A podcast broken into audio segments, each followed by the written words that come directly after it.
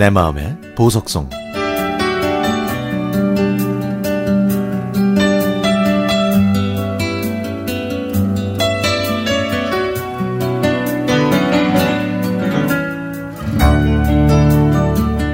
시골에서 어머니가 올라오셨습니다. 금요일과 토요일에는 제가 일정이 있어서 목요일 오후에 오시라고 부탁드려서 그날 강남 고속버스 터미널로 모시러 나갔습니다. 그런데 그날은 날씨가 안 좋아서 버스가 지연된다는 소식이 안내판에 뜨더라고요.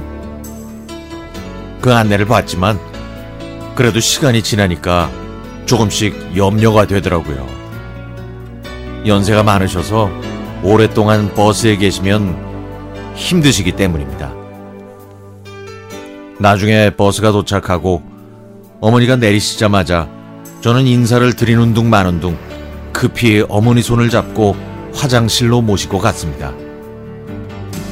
그리고 이 시간에 맞춰 신랑이 도착해서 함께 집으로 오다가 식당에 들러서 저녁을 먹고 집에 오니까 어느새 어둑어둑해졌죠. 어머니는 힘들다며 씻지도 못하시고 누우시더니 이내 잠드셨습니다. 다음날 새벽에 일어나서 어머니의 아침 식사를 준비하고 집을 나섰지만 집에 혼자 계신 어머니가 걱정되지 않을 수 없었죠. 혹시 몰라서 아파트에 대해 대충 설명해 드리고 어떤 것들은 적어 놓기는 했지만 어머니께 아파트의 구조와 기능은 어려우셨을 겁니다. 오후에 집에 가서 저녁을 차려드리고 하루 종일 심심하셨을 어머니의 이런저런 이야기를 듣고 있자니 밤이 깊었습니다. 잠자리를 봐드리고 나서야 저도 피곤이 몰려와 잠자리에 들었죠.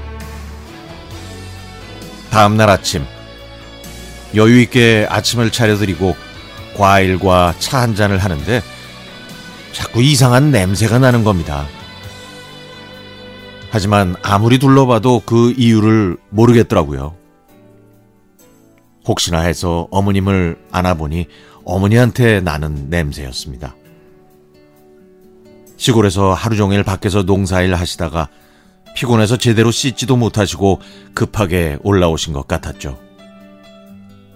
그래도 어머니가 눈치채실까봐 조심스럽게 목욕하자고 말씀드렸더니 그러자고 하시네요.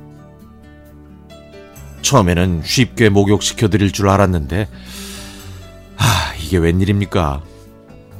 몸이 불편하신 어머니를 목욕시켜 드리는 건 제 의지와 상관이 없었습니다. 오히려 제 몸도 말을 듣지 않았죠. 혹시라도 아시면 어머니께서 불편해 하실까봐 최대한 웃으면서 자연스러운 표정을 지었지만 오히려 몸과 마음은 일치하지 않았습니다. 우여곡절 끝에 목욕을 다 끝내니 어머니는 아이고 좋다 아이고 아이고 좋아 응? 내가 씻고 싶었는데 이거 어떻게 하는지 몰라서 못했어 하시면서 환하게 웃으셨죠. 앙상한 가지처럼 마르고 휜 허리를 보는데 왜 그렇게 죄송하고 마음이 아프던지. 하지만 제가 힘들게 씻겨드렸는데도 냄새는 없어지지 않, 않았습니다. 혹시나 해서 어머니 옷에 코를 대보니 이 냄새의 진원지는 바로 옷이었죠. 어머니가 입고 계셨던 옷을 세탁기에 넣어 돌리고 다림질에서 바람이 잘 드는 베란다에 걸어 놓았습니다. 가슴이 아프고 자꾸만 눈물이 흐릅니다.